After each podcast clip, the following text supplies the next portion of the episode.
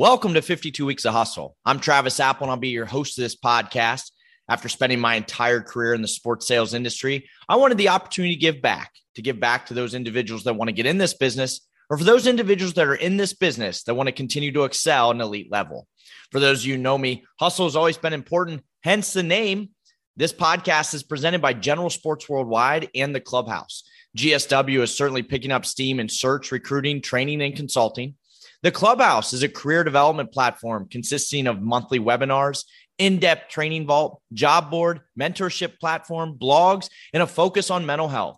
Be sure to sign up for a free membership at theclubhousecareers.com. In addition, thanks for everyone that has supported the book, Hustle Your Way to Success in Sports Sales. For season three, I'm going to have the privilege of sitting down with industry experts to discuss their career path, three key topics that are current in the industry, three hustle hot seat questions, Three pieces of advice, all under 24 minutes. Now, on to our guests this week. Gaining experience is valuable in general. Being able to experience a variety of industries and a variety of revenue verticals has helped our next guest really excel in her career. I'm excited to have Harat Babalola, strategy manager at Deloitte. Harat, welcome to the show. Thanks, Travis, for having me. How are you? I'm very good. How about yourself? Doing great. Awesome. Well, I'm certainly excited to talk about your career. And as I kicked it off, You've had experience in ticketing, premium, suites, working on the team side, and now on the firm side of sports adjacent with Deloitte. What is the one common theme you've seen in all of your experiences here in your career? Working for good people. Yep. Sounds simple, but that's been the common theme every step of the way is who I was working for and the vision they had laid out. And if I believed in it, I was all in and I'm glad you say that. It's certainly been a common theme on 52 Weeks of Hustle. It's it is all about the people. You know, I'm a big believer that that people lead and money, title, and, and responsibility always follow as long as you surround yourself with the right people. Now, just several months ago, you decided to make the move into that firm side with Deloitte. Why was that the right move for you? Um, it, a number of different reasons. One, I'm a recent mom um, of two young boys, and I was looking for something that would allow me to focus on being a mom without the stressors of having to excel all the time. So I'll give you an example. Um, my last role with uh, the Commanders, great opportunity, was promoted, but I knew that it was going to require 150% of me. We were going through a transformation, and that transformation, along with just having a son, it really was dawned on me that it's important to focus on one thing and one thing well. And at that time, it was being a mom and a wife. No, absolutely. Well, you know, along those lines and, and being able to kind of have some of that hybrid model, that personal work life balance. And as you think about Deloitte, it's a it provides industry leading and audit, consulting, tax, advisory services for many of the world's most admired brands. I know the easy answer is no days alike, but what would a typical day today look like for you? Um, meetings on meetings on meetings, um, solving problems for our clients, ensuring that we're able to develop strategies that are going to help grow their business, and not just on the revenue side, but on the people side, on any side of the business um, that they reach out to us for.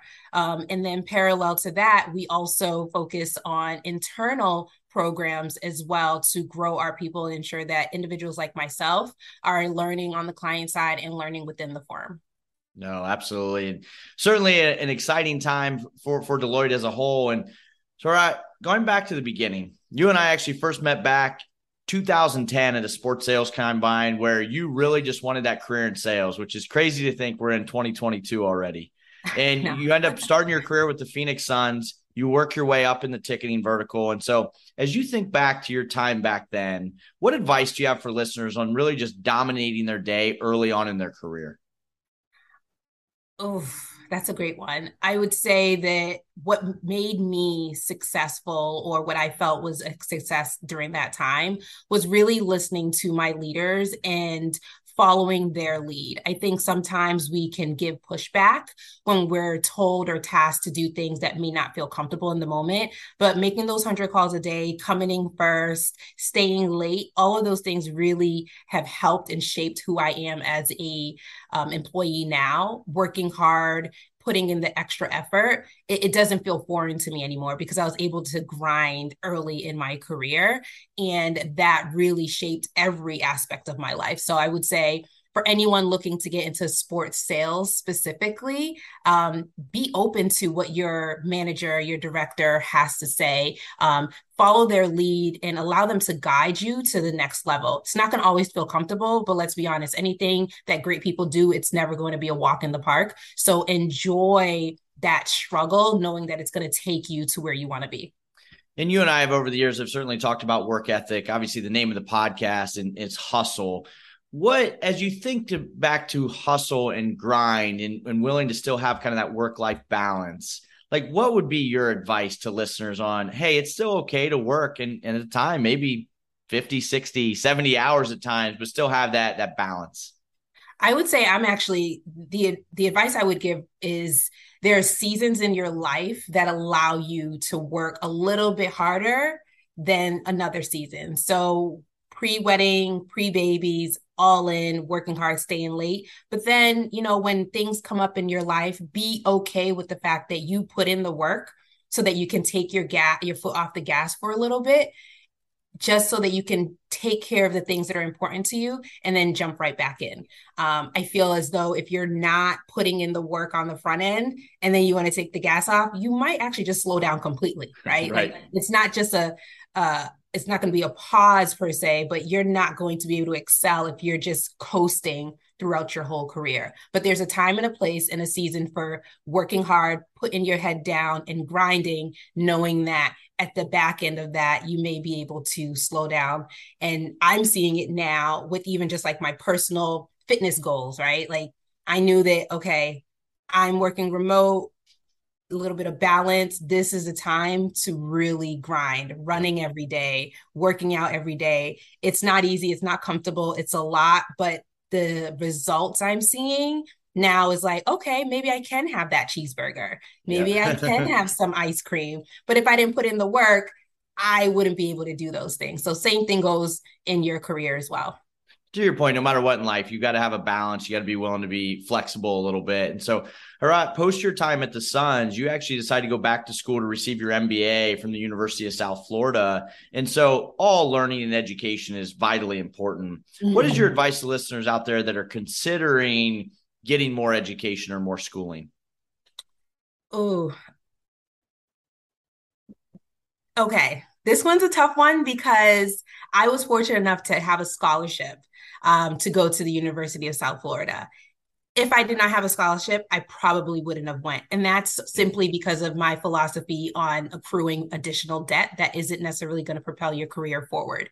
Yep. I do not believe that it is necessary to have an MBA in sports in order to grow. There are multiple levels or multiple people at the SVP level, even president level, that may not have their MBA. And when they did get their MBA, it was either sponsored or something that they were really able to financially pay for. Additional debt that doesn't automatically allow you to jump 10 steps, five steps ahead, in my opinion, is not necessary. Now, looking back on it, did I learn a lot? Did I gain a lot? Did I have a lot of network and receive all the information that's helping me now in my current role? 100%.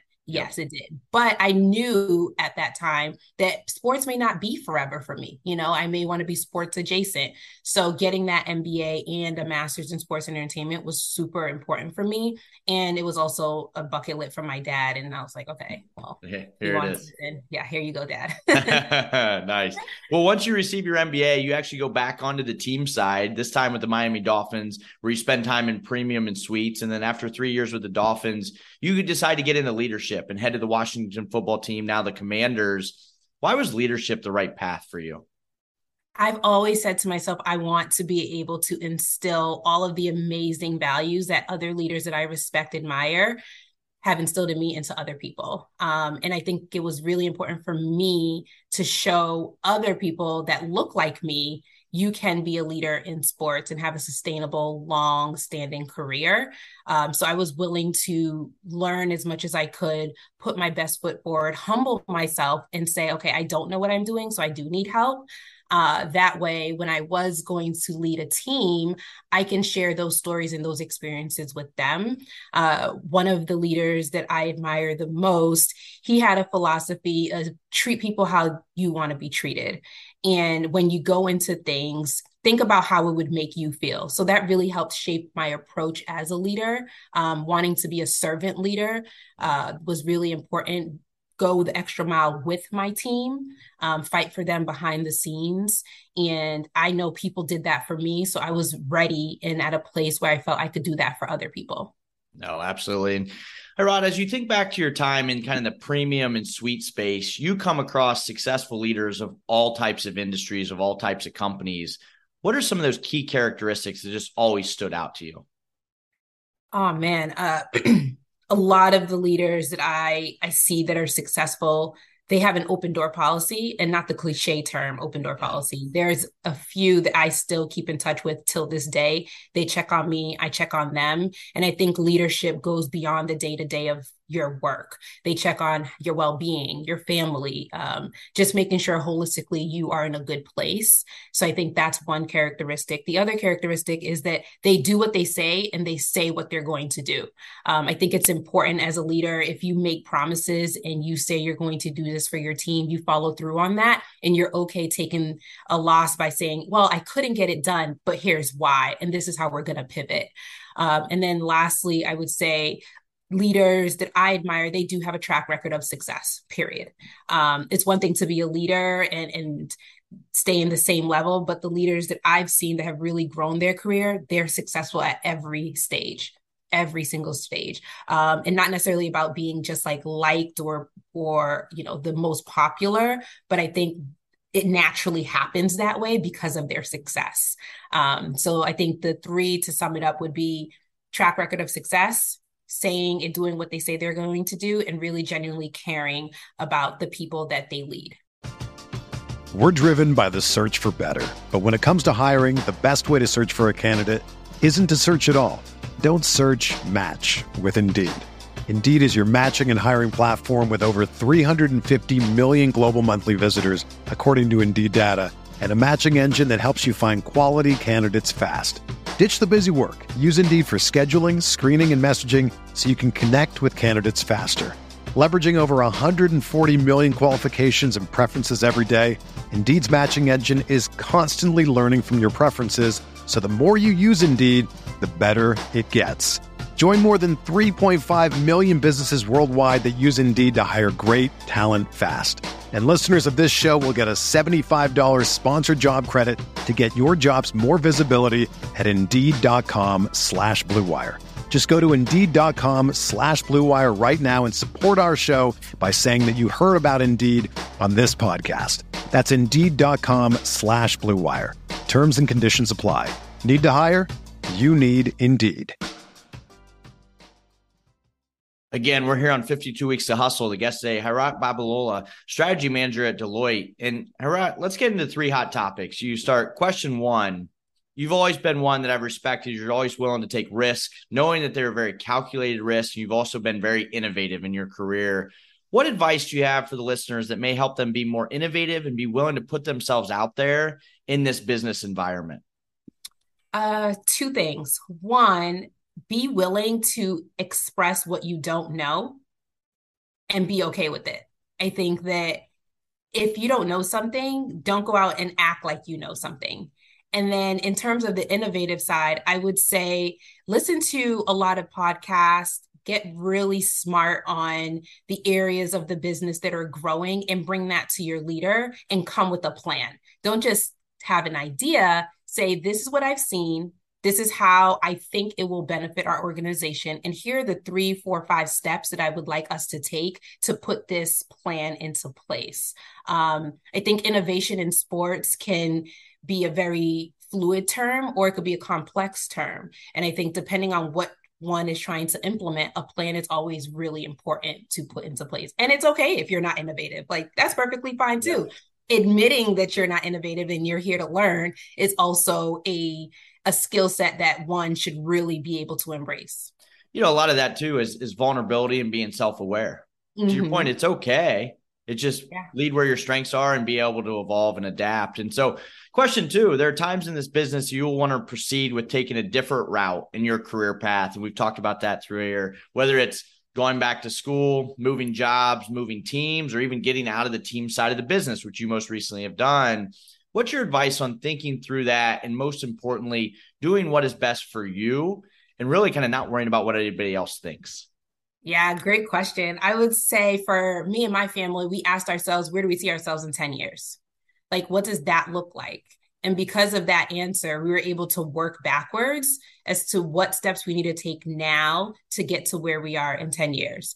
I want to be a little bit more present in 10 years with my family. I don't want to necessarily um, be in the hustle of weekends and evening activities. I want to be able to work while my kids are in school so that when we're home, we're home together and we're present. Now, don't get me wrong, we're still going to have to open up our laptops every now and then um, in consulting, but our weekends are our weekends. And that's something that's been really eye opening for me as a new tr- transfer from the sports side to um, being on with the consulting firm. So I would say think ahead and work backwards. Set milestones as to where you want to be and how you're going to get there and ask yourself is what i'm doing today helping me to get to where i want to be 10 years from now and i was very fortunate that being at the commanders did help me get to where i am today and now i'm going to assess where i am now how is that going to help my 10 year plan. No, absolutely. You mentioned goals and you mentioned kind of the 10 year plan, and everybody and all the listeners, like, oh, yeah, I have goals. I, I know what goals are. What is your advice to listeners on truly getting granular with your goals and not just setting like, well, I, I want to do this in 10 years, but truly having a plan of attack? Yes, everyone knows the term SMART goals, right? Like you have to be able to set goals, measure them, and really put them into action. And I think having numbers associated with your goal is also a really good step into deciding how you're going to get to your goal setting time frames for your goals is also really important. I think for me and my family, and just myself as a working mom, I knew that at the end of the day, my son is four, my other son is 18. They're going to be going to college soon. And if I work backwards, what do I have to do to ensure that A, they're going to college for free? Yep. Or that I can be present at the sporting events that they're going to be playing on. All of those things resulted in setting goals so that we can move forward in a certain way as a family. Um, and I think that in sports, in sports adjacent, same thing applies. You have to have numbers, you have to have deadlines, and actually have visuals too, like printing it out, writing it out, posting it somewhere, looking at it every day, whether it's on your way out or your way in putting it on your phone as a screensaver. Those are, I think, ways you can really focus and manage your goals. Absolutely. And finally, question three you've had a wide range of experiences in the sports and entertainment space. And as listeners think about really being well rounded in their career, what's your advice on becoming, lack of better term, as well rounded as possible, whether you're moving roles or companies? I would say try everything. You know, I started off in inside sales. I went to group sales and I sold group tickets for the Mercury and the Suns. You know, my focus was the WNBA, which taught me how to really sell because it was yeah. a ticket that at the time no one really, really was interested in. Um, well, actually, I take that back. The Mercury were actually very popular, um, but for the most part, it was rather difficult to sell the tickets. Um, then moving into premium sales and learning how to sell and talk to business owners, moving into premium service. I, I would say try it all because you never really know which one of those things are going to help you find your final niche, but also are going to compound your learning. If you're able to embrace one area of the business and another, they probably talk. They probably go hand in hand. Marketing goes with sales, sponsorship goes with marketing, you know, even human resources goes with everything. You know, it all kind of intertwines. So I think if you have the opportunity to bounce around, I would take it, but also be really good at your job like if you're really good at your job that's going to lead to opportunities for you to move into different departments as well. Awesome. Well Harat, what a great career. Ton of great advice here as you think back. Thus far what's been your best memory? Ah, best memory. All Star Weekend. I got to attend All Star Weekend in LA when I was working with the Phoenix Suns. I won a sales contest that Jeff Iannello actually put together and Bob nice. Hammer. And I had the opportunity to either go to the game or the skills contest. And I chose the skills contest, but then last minute ended up finding getting tickets to the game. So I got to go to both, but that was weekend. a really great experience. Yeah, the whole weekend. It was really good. All because you won a sales contest. Can't yep. beat it. well, ton of great advice. Certainly fun to hear about your journey. So to close it out, I like to put our guests on the hustle hot seat. So you ready for this? I am. All right. If you had to eat one meal for the rest of your life, what would it be? Can it be two? sure. We'll, okay. We'll, we'll squeeze. Eggs, scrambled eggs. Love eggs and a dish that my it's indigenous to my um, country nigeria is called jollof rice if you could have any actress play you in a movie who would it be oh that's easy. Gabrielle union. If you hosted a talk show who would be your first guest? Michelle obama. Nice. And to close it out what are three key takeaways you'd give every listener to be in your shoes one day? Be genuine, wear your emotions on your sleeve, and keep your relationships consistent and ongoing. Nice. Love it. Being genuine, wearing your emotions on your sleeve. You know, when we're at sports and entertainment, it's an emotional business in general. And, and it's all about relationships. You, you mentioned on the first question we talked about was the value of people. And so, Harat, thank you so much. You've had a great career. It's always a pleasure talking to you. And I certainly appreciate your time and expertise. Thank you, Travis. Again, this is Travis Apel. Thank you for listening to 52 Weeks of Hustle. Please be sure to follow the podcast on Twitter, Instagram, and TikTok. We'll be back next week with another industry leader. Have a great week. Mm-hmm.